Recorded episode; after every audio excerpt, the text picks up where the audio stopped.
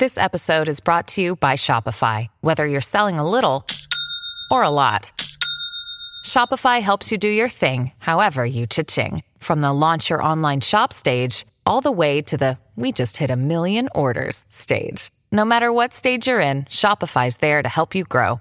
Sign up for a $1 per month trial period at shopify.com/special offer, all lowercase. That's shopify.com/special offer.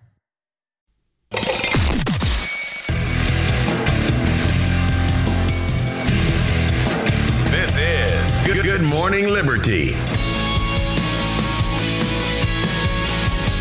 Well, hello there, everybody. This is the Good Morning Liberty podcast. My name is Nate, and my co-host Charlie is still gone today. Thank you guys so much for listening while he's gone. I really appreciate it. It is really not as easy to do this by myself. It's a lot easier to have someone to bounce ideas off of. And, you know, the two of us, Charlie and I, have been friends for since we were in grade school. So we definitely can talk and interact with each other really easily. So if this is your first time listening, just know that normally there are two of us, and right now there is only one. But hey, give me a shot. Just give me a shot here. So if it is your first time listening, go ahead and subscribe to the podcast. We have a lot of new people coming in every single day. If you guys will hit subscribe, that's going to help us so much. We'll send our episode directly to your phone next time we release one, save you a bunch of time, and it will help us out tremendously. So I'm a little bit late getting started today because I've been watching this. So right now, the House... the Services and Financial Committee, whatever that committee's called, they're just grilling Mark Zuckerberg from Facebook right now. And it's been really interesting to watch.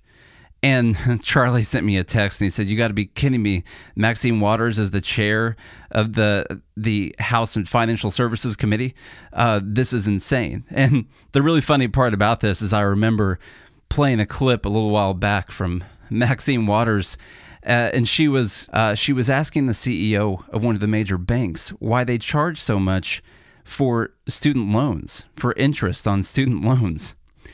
And he had to let her know that actually the government took full control of student loans in 2010 and that they didn't service student loans. This is the chair of the Financial Services Committee. So it's really funny to watch these people grill Mark Zuckerberg over his... they're introducing that Libra, which is a currency. They're saying it's not a currency, but a payment system basically on Facebook. And of course, they want to stop that because the government doesn't like competition because most of the time they will lose. So we'll talk a little bit more about Facebook here in a little bit. I'm going to go over some ways later in the podcast that you can manipulate statistics. Statistics are very, very easy to manipulate, to make them say whatever you want to say with them. And I want to go over some ways that people do this, so maybe you can pinpoint this when you hear someone throwing out a statistic at you, and you can say, well, hey, why did you pick that date? Why did you pick that date range to pull from? Why did you pick that certain time period? There's all kinds of different ways that you can manipulate a statistic to get it to say whatever you want. So I'm going to go over some of the common forms of this and some ways that you can spot that here a little bit later. But first, let's go over some news. Okay, so this is coming out of Wisconsin. It says paid medical family leave would be offered under new Democrat proposal. So yeah, the Democrats in Wisconsin, they introduced a bill which would give paid family leave, 12 weeks, I believe, to anyone, you know, if you're leaving for, maybe you're having a baby, maybe your wife had a baby, maybe someone died, maybe you had someone with an illness, something like that, you can leave and still get paid from your job and not lose your job. So it says Wisconsin employees would be eligible for paid time off under a new proposal at the Wisconsin state capitol. The Democratic bill would provide participating employees in Wisconsin up to 12 weeks of paid leave to care for a new child, to treat a personal illness, or to care for an aging or sick family member. Now, that sounds great. That's great. We should all strive towards this. I think all businesses should strive towards being able to offer that. So I don't want to get on here and act like that's a bad thing automatically on its head. I think it's great to be able to get a job where you can get paid leave and not worry about losing your job, and still be able to make money while you're gone. Now, the funny part about this is you can read the headline and it can say paid medical family leave would be offered. But then when you read through the actual bill, even the article on the bill, it says later down the line here, the bill's author said the program would not cost the employers any money and instead would be paid for completely by the employees themselves. Employees would contribute a certain percentage of their paycheck into a trust fund. Okay.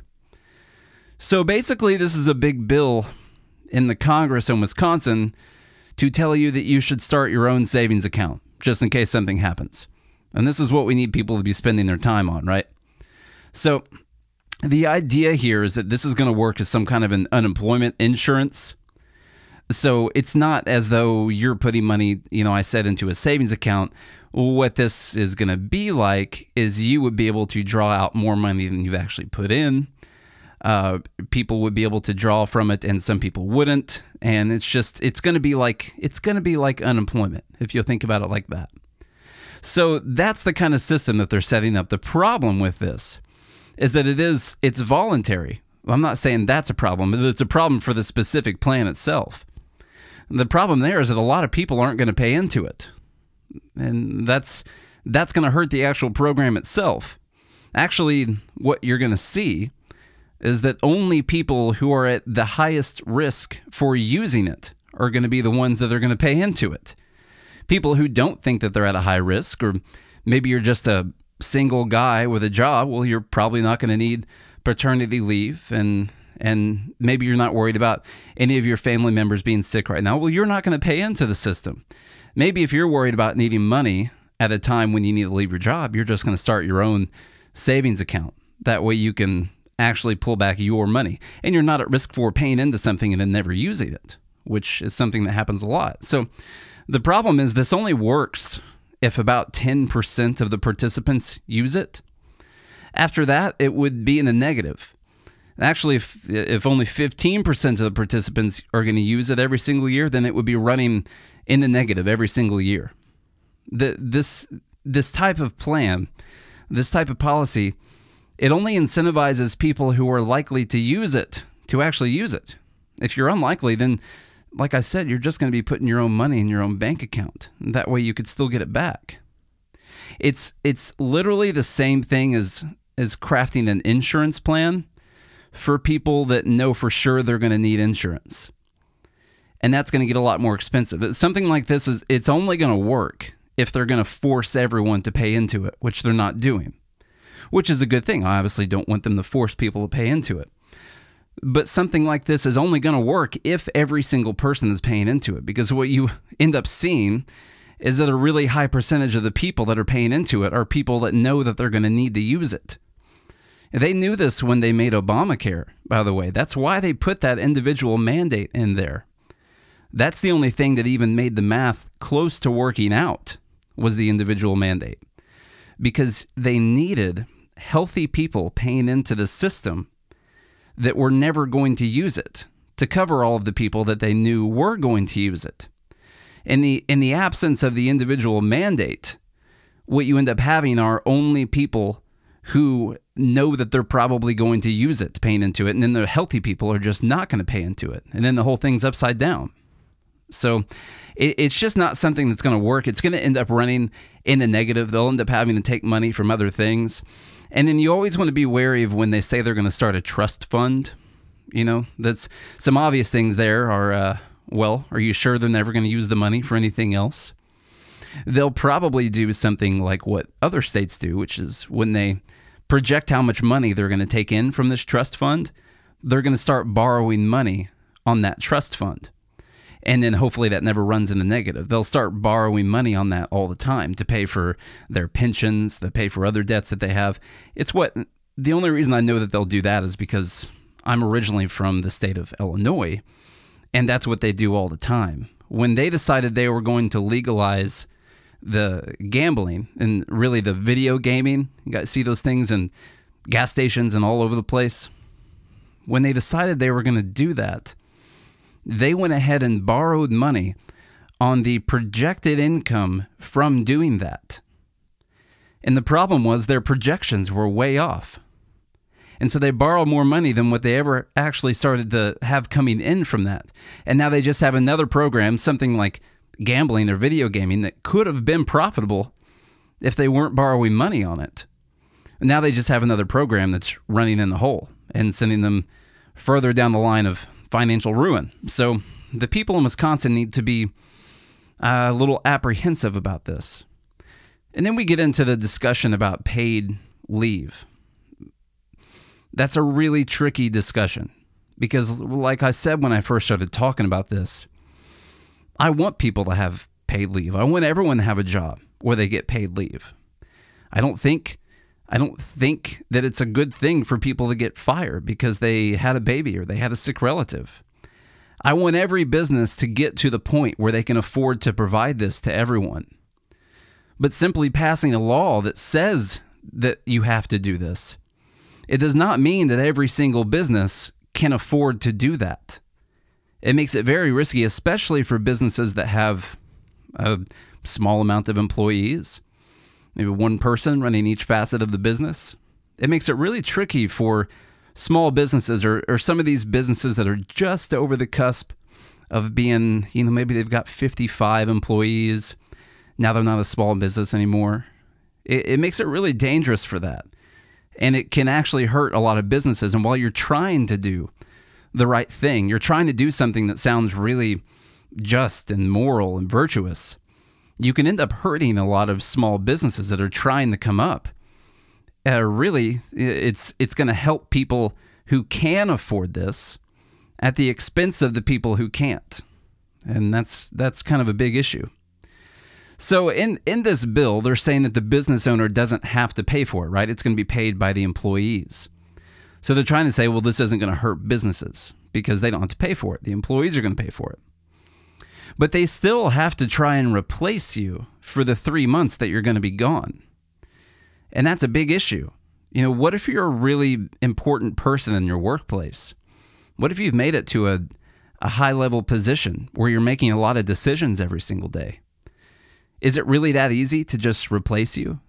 I know there's a lot of people who work in a position where you can easily be replaced. Someone else can just be put on the schedule for the time that you were going to be there. That's a different situation. But if you work in a position where you've trained for years to be in that position, it's not as easy as it sounds to replace those people. Now, my wife works in a position at HCA, which is a healthcare company, Hospital Corporation of America. That's what that is. They own about close to 200 hospitals. And she would not be very easily replaced. They'd have to train someone for months to take over for her if she had to leave. They couldn't just keep going with her gone because she works directly with the CFO every single day, and every time the CFO needs to make a financial decision, he goes to her and says, hey, does this decision make any sense? Is it going to cost us a bunch of money? Is it going to make us any money? Can we afford to make this decision? They have to go to her and ask that, and she's one of the only people in that position right now. So it's not really as easy as it sounds. It's not as cut and dry as it sounds. Business owners, managers, all these people, whether you want them to or not, or whether we say they will or not, they will take this into account when they're hiring people. And I'm not saying that that's fair or that that's a good thing.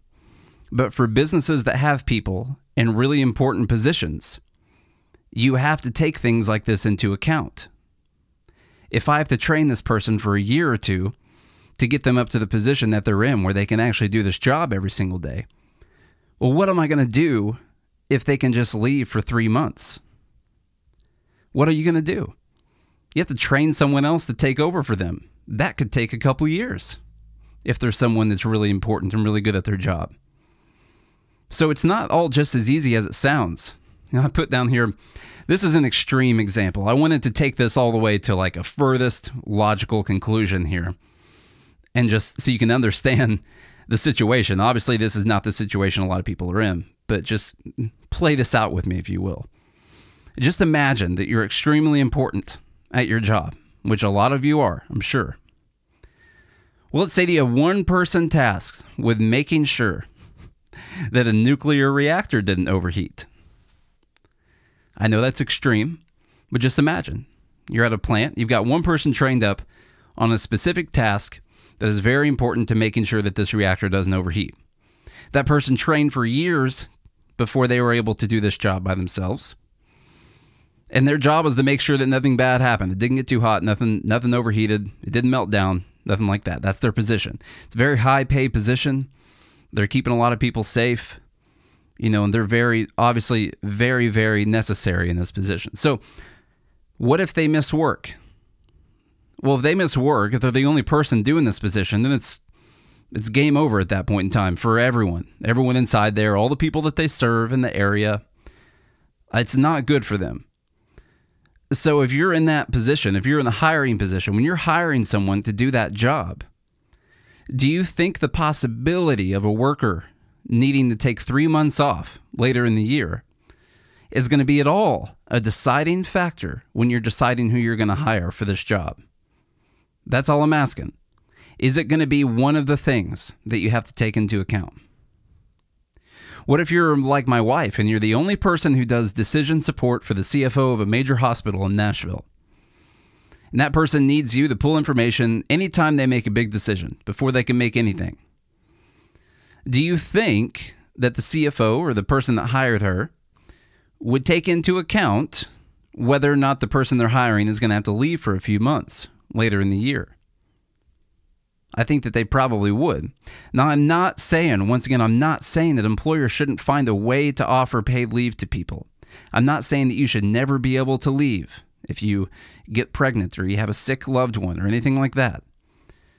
But what I am saying is that these things still have to be taken into account. It's not just as easy as saying, well, people should get this. Yeah, maybe people should, but is it always possible? That's the question.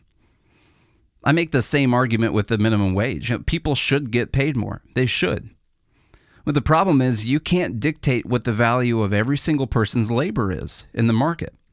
Some people work at a place that does tons of sales all day and has a good profit margin. Some people work somewhere that has a really low profit margin and maybe they're not as busy. Can you dictate that the laborers at that place, that they're both worth the same amount of money, or at least the minimum amount of money? The problem is you can't dictate that. Sure, for most businesses, most big businesses, they can afford to do this. But you end up hurting all of the smaller ones who actually can't afford to do that. So all I'm saying is that there are things that have to be taken into account when you're talking about this. It's not as easy as it all sounds. Is this fair? No, it's not fair. But no one ever said that life was going to be fair. If you're in a position where you're providing a valuable service to someone, it doesn't mean that nothing bad's going to happen if you leave suddenly. You can't just say that that's the case. There are actual things that need to be taken into consideration. And maybe you're not that important at your job, and you can be easily replaced. Someone else can be put on the schedule and they do the same thing that you do. But that is not the case for every single job out there. That's all I'm saying. You can't put everything underneath this one umbrella and say that it's all true, because it's not always true. That's the danger of these massive overhaul, these sweeping laws that say everyone can afford to give people paid leave. It's not always the case. So this is from Fox. This is an article on Hannity, actually. 47 state attorneys general probing Facebook for antitrust violations. 47 states now. So this New York State Attorney General, Letitia James, she says, "Our investigation now has the support of 47 attorneys general from around the nation, who are all concerned that Facebook may have put consumer data at risk, reduce the quality of consumers' choices, and increase the price of advertising.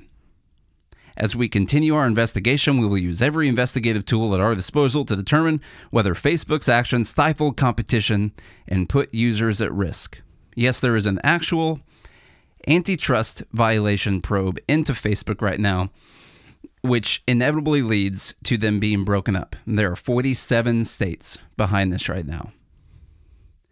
What I want to know is, in what world is Facebook reducing consumers' choices? Can you get anyone to answer that? If you're going to ask someone, how is Facebook reducing choices? Can you go back to 2003 when there was no Facebook, social media wasn't that prevalent, and think about the different choices as a consumer that you had at that point in time? What do you think that is compared to now? Do you think that Facebook is doing something to decrease that number? Are they a monopoly whatsoever? Are they stopping you from starting your own social media company? No, they're not. You could start your own social media company. It might fail because people will decide they like Facebook more, but that certainly doesn't mean that Facebook is stopping you from starting your own company and coming into that market. So they're not going to be able to be called a monopoly because there's multiple social media platforms. And then on the idea of them increasing the price for advertising, this is a completely insane idea. And anyone who has had a small business before Facebook, you know how ridiculous this is. Maybe for big businesses, it's hurt them because their competition can afford to run advertisements now, and now they're having to spend more money on Facebook ads. But for people who have small businesses, mid-level to lower-level businesses, Facebook has opened up an entire world that people just didn't used to have. I know this because at one point in time, I was running advertisements for my band before Facebook, and we were having to look at magazine advertisements. And you'd have to look at spending $500 to $1,000 to put your picture in the magazine and hope that the right people read that page and hope that they then took time to go look up your MySpace profile or to go on some kind of a website and buy your CD, something like that. And you just have to hope, see if that works. And that magazine might only have, 20,000 people circulation that month. So the idea that Facebook has raised advertising costs for people is completely insane. If we spent $1,000 on Facebook ads right now, you'd reach millions of people with that amount of money. And you would be able to target your ads to specific people. Facebook's amazing for advertising. I mean, a lot of people get annoyed with ads that they see on Facebook. I love them. I have found some of the best things that I use on a daily basis through Facebook ads. I'm sure you guys use a lot of things that you also saw through Facebook ads. I love them. I get excited every time I see a new one because I'm like, man, what else did someone else come up with? What did someone else come up with today that's just going to save me so much time and make my life easier? That's what Facebook does by allowing you to target people based on their geographic location, their income, their interests on Facebook. It makes all of this easier where maybe you would have never seen those ads. Maybe the company would have had to spend 20 times more on advertising for you to ever see their logo or their name. Well, now you can pay 10 cents a click. And you only pay if someone clicks sometimes. It's amazing. I just got an ad yesterday. I can't remember the name of the site, but I've been Clipscribe. So we do these videos on Facebook. I mean, you guys see them all the time. It's a video. They've got text on it, the text caption. It says the point of the video at the top. And then at the bottom, it's a caption on what the person's saying. So we've been doing those for a few weeks. And those have helped us grow tremendously. We've gotten about 3,000 new followers just from the videos that we started posting 2 or 3 weeks ago. A couple of them, over 200,000 views on the videos. And then all the other ones, 10, 20, 30,000 views on the videos. And we're able to find new people, or new people are able to find us through doing that. Well, anyway, those text videos that you guys see all the time, those are not easy to make, or at least they didn't used to be. You used to have to put the video into your software, and then you have to listen to the video, and then you have to type out a caption at the bottom of it, and make sure all the sizing was right on the video, and the font, and all the coloring and everything. Well, I just got an ad for a site yesterday that you just upload the video to it. It automatically puts the text captions at the bottom of it and allows you to put the title at the top of the video. It literally is going to save me 3 hours a day, probably. That's about what I spend every day making our videos right now. And it's just through a Facebook ad. Someone paid a few cents to get that ad in front of my face. And it's going to completely change my productivity for the rest of the year if I would have never found that. That's the kind of thing that these Facebook ads do. And there's this underlying mentality that maybe you guys don't have it, but a lot of people do, that advertising increases the cost of the products that you buy. Well, your can of Coca-Cola wouldn't cost as much if they didn't spend $20 million on ads every year, right? No, that's wrong. That's completely wrong. Because you guys know, I mean, it's kind of a basic concept, the more units of something that you order and that you sell, the lower the per unit cost is. So there's a point where you can continue running advertising and you keep selling more and more things, and it keeps decreasing the actual per unit price of the item. That's a really big deal. Now, sometimes there's a point where that stops, and if you keep running ads past that point, then it's actually an expense. But most of the time, advertising makes your product cheaper. Just imagine if you're going to order t-shirts. Say you're selling t-shirts, something like that.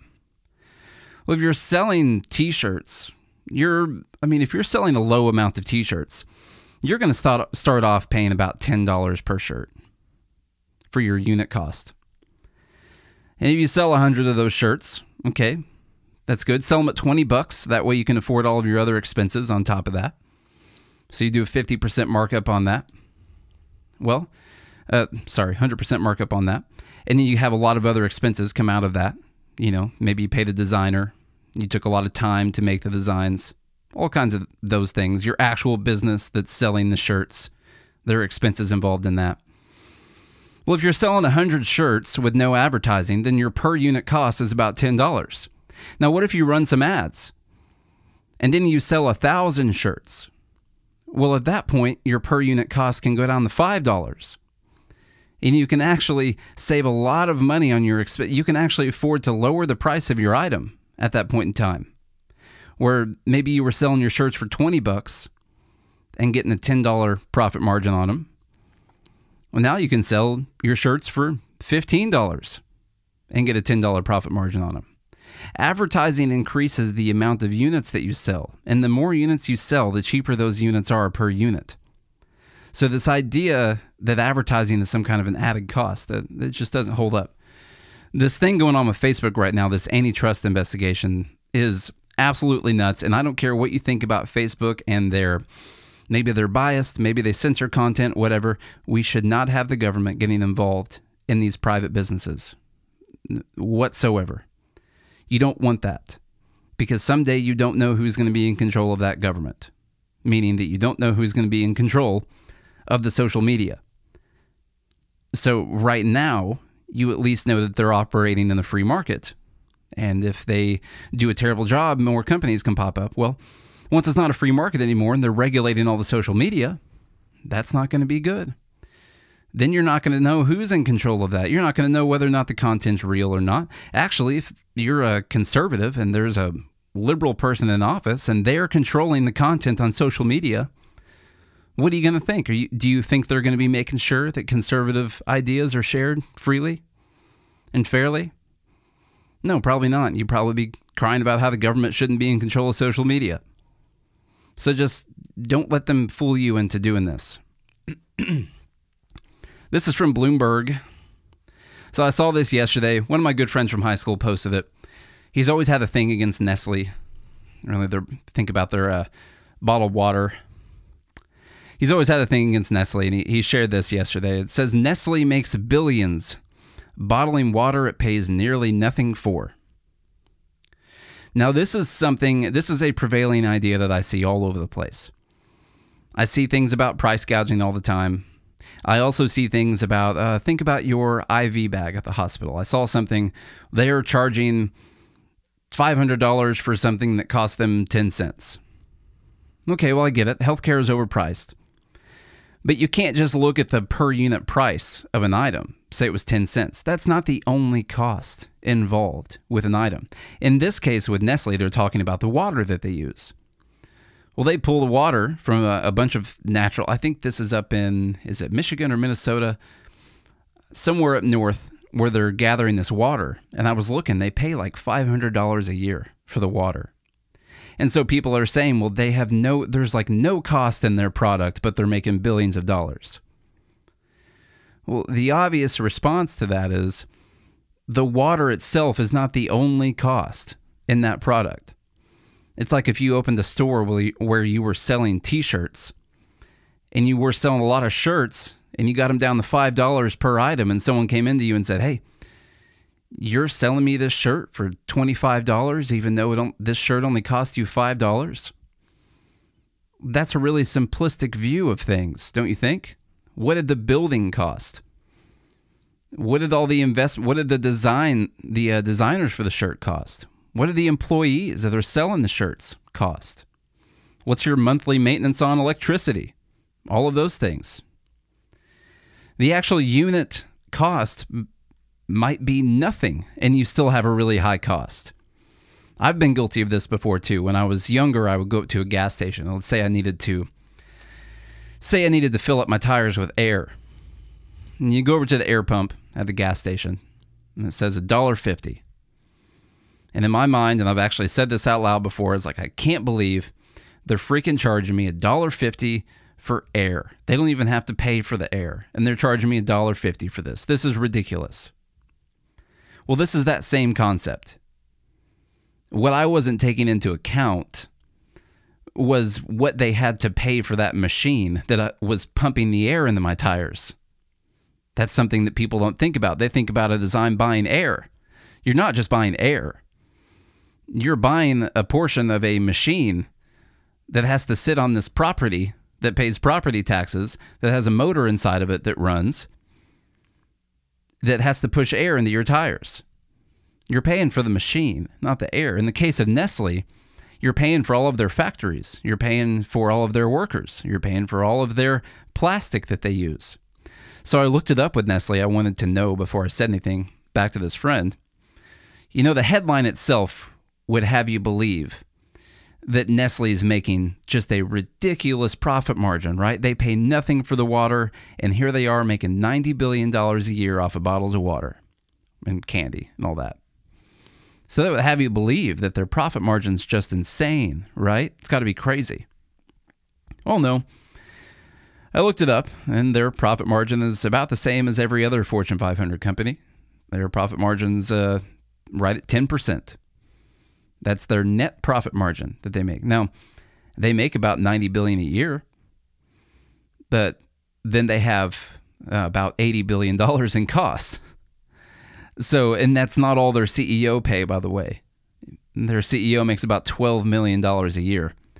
If you think about that, just in what a portion of a billion, 12 million is, it's almost nothing. And then consider the fact that they have $80 billion in expenses. That's not because they pay their administrators a lot of money. It's because they're investing in building new factories, because they have to maintain the factories they have right now. It's because they have thousands of employees. They have to pay shipping costs all over the place. They have to pay for all those trucks that they're shipping things around. They have to pay for all the plastic that they get. They have to do all these things. And then at the end of the day, yes, they didn't pay much for the physical water itself, but it cost them a lot of money to get that water into the bottle and then get that bottle to the gas station. That cost them a lot of money. So you can't just have these simplistic views of what people are charging you for things. Your IV at a hospital, while yes, it is overpriced, can you imagine all of the expenses that go into that? First off, you got the factory and all the laborers and everyone that made the IV. You've got the regulations and cost of the actual medication that's in the IV. You've got the cost of the hospital itself. You've got the cost of shipping the IVs to the hospital. You've got all the people, the doctors, the nurses, and everyone that works in the hospital in the price of that IV. So it's not just the cost of the plastic that they're hanging on that little metal hook. It's not the only cost involved. There's tons of other costs involved. You go to a restaurant and they charge you a few bucks for a cheeseburger, and the burger itself only cost them 10 cents. Are you going to say that, well, this burger should have only been 11 cents? No, they've got tons of other expenses they have to pay for. You guys get the idea. So I wanted to talk to you guys about something, manipulating statistics. So in college, some of the only classes that I liked were my statistics classes and the economics classes. Those were really the only ones that I found interesting, other than all the music classes I was taking. And I always found statistics very interesting. And my professor loved taking time talking about how easily you could manipulate statistics and how important it is to make sure that you look at all the data sets and all the timelines and everything that they're using, all the sample sizes that they're using, before you take some kind of statistical data and formulate some kind of opinion off of it. I don't know what the guy's political affiliation was, but he just thought it was really cool to make that point about statistics, and I'm really glad that he did. Just look at a really simple idea. You probably hear this all the time, even if you don't really watch sports. So you could look at a football team. Just say the team's been losing games all year. An NFL team, they play 16 games a year. Say they've just been losing games all year. And then towards the end of the year, they start winning some games. And then they only lose one more game for the rest of the year. So if you wanted to present the viewpoint that this team was really great right now, you could say something like, hey, they've won 4 of their last 5 games. Well, that's cherry-picking a data set right there. You decided to take 5 games. Why did you take 5 games? Well, because they won 4 of those last 5 games. And if you wanted to make the point that they were hot right now, then you just want to take those 5 games. If you wanted to make the point that they sucked, you could say, they've only won 4 of their last 16 games. Both of those things are true, but they're both formulated in a way to give you a certain feeling and a certain opinion about something. And people do this with statistics all the time, all the time. It's another random example, and I don't even have the real data for this, but if you looked at the number of people who have been killed by Muslim terrorists, you'll see people say, there's only been 50 people killed by Muslim terrorists in the United States since 2002. Why do you think they chose 2002? Why didn't they choose 2001? Well, because that wouldn't have made the point that they want to. And my point in saying this is not that we need to worry about Muslim extremist terrorism. That's not the point in what I'm saying. What I'm saying is, if someone wants to make the point that there is no danger from extremist terrorism, then they could just say, well, there's only been this many people killed by Muslim extremists since 2002. And then if someone wants to make the point that it is really dangerous, they could say, well, there's been over 3,000 people killed by Muslim extremists since 2001. You would see it more obviously if they said, since September 12th of 2001, there's only been 50 people killed by Muslim terrorists. Then you would be like, September 12th. Okay, well, obviously, why didn't you pick September 11th? That would be more obvious. But what people like to do is they'll pick a certain year to pull data from. You can hear things about our household family income. You can hear Bernie Sanders talking about the household family, the income, the household income is stagnant. It's remained flat since the 70s, right? A lot of people will tell you this. Well, that's taken a whole household's income. There's something really important that you have to look into on that. And that's that in the 70s, on average, this is an average, so there are a little bit more than 3 people per household in the 70s. And now there's only, on average, 2 people in every household. So if the household income remained flat over that time, but the amount of people in the household decreased by 30%, then actually the household income rose by a pretty good amount during that time. But if you want to, you can just say that the household income has remained flat and not mention the fact that there are a third less people in the household this year than there were from the 1970s data set that you're talking about. It's a really easy one. We did an episode on the war on poverty last week. I was tempted, by the way. This is what made me think about this again. I was tempted to cherry pick a data set last week. I'll just be completely honest with you. If you're someone who's writing articles, making memes, making content for podcasts and videos, things like that, I think you have a temptation when you're doing your research. And you have to try and remain as principled as you can all the time. When I first pulled the data from the war on poverty, I could have easily said that since 1967, the poverty rate in 1967 was 10.5%. And now the poverty rate is 12.3%. It's gone up by almost 2% during that time. And we've spent about $24 trillion fighting poverty since that time. So given that data set, I can clearly tell you that our $24 trillion spent on the war on poverty, all of this time, over that whole data set since that year, proof, case in point, that the war on poverty is a failure. Now, it is a failure, but for other reasons. But the problem is, I cherry-picked a number. I cherry-picked a year to pull data from. That actually would be the lowest poverty rate that we've ever had, would have been that year. That 10.5 number, whatever it is. So I could cherry pick that, and I can go from there and say, look, poverty has gone up since this time, and we've spent this much money. When in all actuality, the war on poverty started in 1964, not 1967, which was the date range I was giving you. Well, the war on poverty started in 1964, and at that time, the poverty rate was 17%. So actually, since the actual beginning of the war on poverty, the poverty rate has gone down. Now, one thing that these people can do is they can look at those, what I just said, the poverty rate went down kind of immediately after the war on poverty started, right? It dropped a lot from 17% down to, I don't know where it was, close to 11, something like that. But it dropped that much in the span of a few years. So then you could look at that and say, look, we've decreased the rate of poverty by this much since we started spending a bunch of money on poverty. Well, the problem there is you have to look at the years before the war on poverty was started.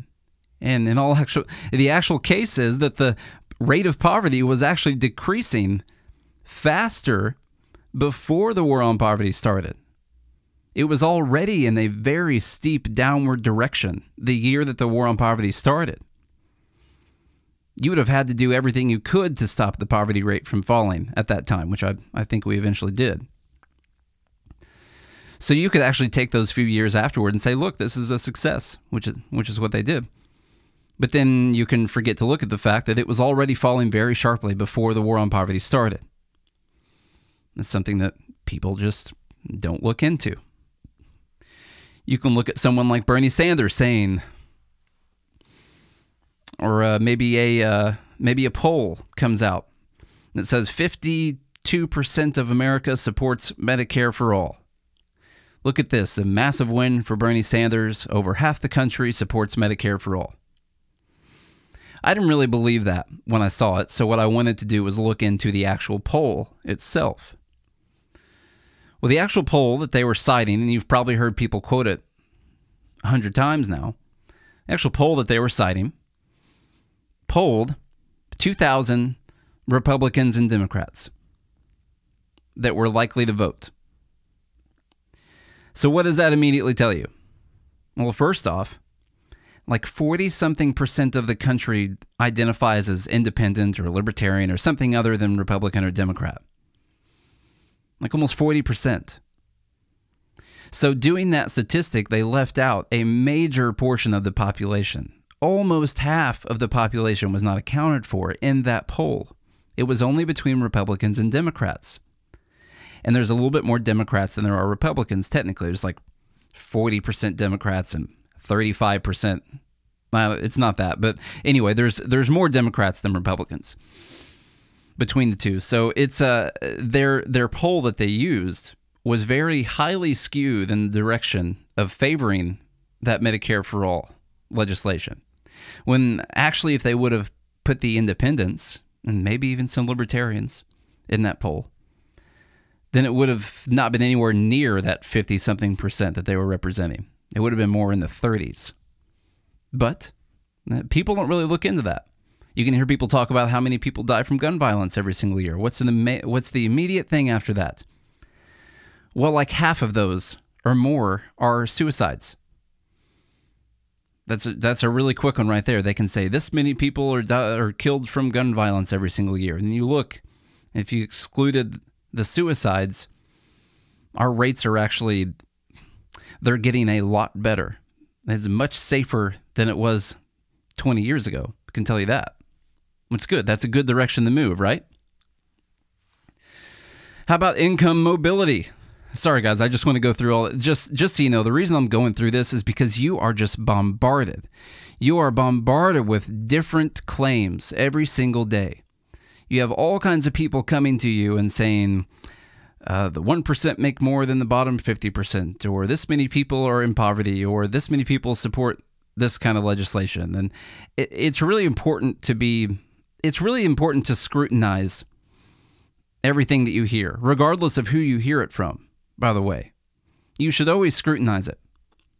And especially when someone's telling you some kind of statistics, those are very easy to scrutinize. You can hear someone say that the income for the top bracket is capturing all the money, right? They're the ones that are capturing all of that money. It's getting distributed all to them, right? If you actually looked at that information, let's just say that the top bracket made $1 million. And their income increased by 10%. That's a $100,000 increase. And just say that the bottom bracket makes $20,000 a year, and their income increased by 10% as well. Well, that's an increase of $2,000 for them. Now, using that information, you could say that the top bracket captured 99% of the new income that was distributed, even though both income brackets increased by the same percentage. That's a way that you can easily take that and manipulate that to say whatever you want it to, when in all actuality, since the year 2000, the income of the bottom fifth, the bottom bracket, has increased by 32%, and the income of the top bracket has increased by 15%. Actually, the bottom bracket's income is increasing at a faster rate than the top bracket's income is increasing. The problem is the one in the top bracket's so much money, if you can just use it in money standards and not the percentage increase, then you can easily make the case that you want to. So there's all kinds of ways that people can manipulate you on a daily basis. Like I said, I was tempted last week to make something sound as bad as I could, right? And I could have used that to make the case that the war on poverty was a failure. I still would have been right as far as substance went, but then I would have been using some cherry-picked, some dishonest data sets to tell people that. So instead, I just used the whole data set and found all the different ways that I could come up with to prove that this was a failure. So just don't be tempted to be dishonest in the numbers that you're throwing out there, okay? One last thing that drives me completely insane. It's talking about median wages. Median wages. That number, just the median wage, and hopefully all of you guys know how to calculate a median. If you don't, it's the middle number. It's just the middle number. The easy way to think of it is to keep crossing out one from each outside, so you get a line of numbers. You just keep crossing out one on the outside until you get to the middle number, and that's the median. The problem with the median wage is that it really doesn't tell you about what people's incomes that are in the workforce, like what their incomes are doing. Because if you could imagine this, you had 9 people, and each one of those people were making the dollar figure that corresponded with their number. The number 1 was making $1 a year. Number 2 is making $2 a year. Number 3. So imagine you have all these 9 people and this is how much money they're making per year. Now the median wage in there is $5. That's the median wage in your population distribution at that point in time. Now, here's the problem. If the person that's in the number 9, the highest position, if they create 4 new jobs that didn't exist, but all of those new jobs are all at the number 1 position, then your median wage actually drops from 5 to 3. Now, you can use that to tell people that real wages are going down, that people's wages are going down, when in all actuality, that's not the case at all. The people who were making money are still making the same amount of money. A bunch of new people who weren't making money just came in at the lower level. And the problem is the more jobs you create at that lower level, the more drag it puts on the median wage pulling towards the bottom. So you keep having this effect where more people are coming into the workforce, and when you come into a workforce, you're generally at a lower wage. You have more people coming into the workforce, and that has a downward effect on the median wage, but it doesn't say anything about the income of people who are already in those income brackets. So you have to be careful with that. When you look at people in the 1%, you think, well, that's only 1% of the people. That's what they're going to be making, and this is just terrible. No one else can get to that. Well, actually, when you follow people instead of just the brackets, you can see that over a span of your lifetime, 12% of the people will be in the 1% at some point in time. That's 12% of the people will be in the 1% at some point in time. It's even crazier when you look at the top 5%. Those are evil people too, right? Well, over the course of your lifetime, 40% of America's population is going to be in the 5%. 40% will eventually be in the 5%. People don't think about the fact that when you follow people, when you say that only these people are making that much money, they're not taking into account whether or not those people are always the same people. And they're not always the same people. They're new people all the time. People fall out of the 1% all the time because they lose their businesses or they lose their jobs or whatever it is. They make bad investments. People fall out of it, and new people move into it. So you actually have to be tracking what's called the income mobility or economic mobility instead of just looking at the amount of people that are in these different income brackets. That doesn't really tell you anything. And like I said, guys, the whole point of all this, I don't know if this is boring to you, but like I said, it was like the only classes I liked in college. For some reason, all these numbers, I really like them. And I really like knowing whether or not someone has the ability to manipulate me at the time, especially if they're trying to use numbers to do it. I want to know what they're trying to tell me. What case are they trying to make? And you can normally look and see whether or not they cherry pick some kind of a data set to make that case, because you can make a point. You can make a statistical point for almost anything that you want to make a statistical point for. You can find some kind of data set, and you can pick the right years and the right people, and you can use it to make any argument that you want to. And that's what these people do all the time. It's one of the things that's always driven me insane about Bernie Sanders. That's why I've been picking on him for so long. That's why we have a website called BernieLies.com. When he throws out some of these numbers, I'll write a whole article about how much he's lying to you. It's literally BernieLies.com. Now we've got a website called LizLies.com because she obviously does the same thing. So it's important to know whether or not these people are manipulating you, because that's what they're doing to the people. That's what they're doing to people in our society on a daily basis who don't take the extra few seconds or don't listen to a podcast like this one today, who don't take the extra half an hour to learn about why maybe that statistic is wrong. Maybe that statistic has been cherry-picked from a certain data set. What are they trying to get me to think? There are people who just don't go into that. They just hear a statistic, and then they formulate the opinion based on that statistic, and then that's it. It's golden. Might as well be scribed on a stone somewhere after that. So what we have to do is we have to pinpoint the fact that we're pretty good. I think libertarians are pretty good at listening to these statistics and calling them out when they're false. And I want to find a way to help other people do this too. That's what my statistic class did for me when I was in college, when I didn't even know that I cared about this stuff at all. It really opened my mind up to all of those kinds of things. So just when you see someone throwing out a statistic, maybe look into it. Maybe look into how they pulled that. And then when you see the person that posted that statistic, maybe counter with, why'd you pick that date range? What if you picked this date range? And what if you looked at this also? Do you see how the statistic just doesn't tell you everything? Should I really formulate my whole life's opinions off of that statistic right there? No, you probably shouldn't. So that's it for today, guys. Charlie is going to be back on Friday. I got one more day by myself. If you guys have any topics, you can always email me at nate@goodmorningliberty.us. Follow us on Instagram. We love that all you guys are doing that. It's @goodmorningliberty. On Twitter, @GoodAMLiberty. Facebook, Good Morning Liberty. Go to goodmorningliberty.us if you guys want to read some great articles on politics and economics. And winter is almost here. Go get yourself a nice Taxation is Theft hoodie. It's so nice and so soft, and you're going to be able to put your political opinion out there in just the most non-confrontational way. And that is a beautiful hoodie that says Taxation is Theft on the front of it. So go ahead and grab one of those on our merch store.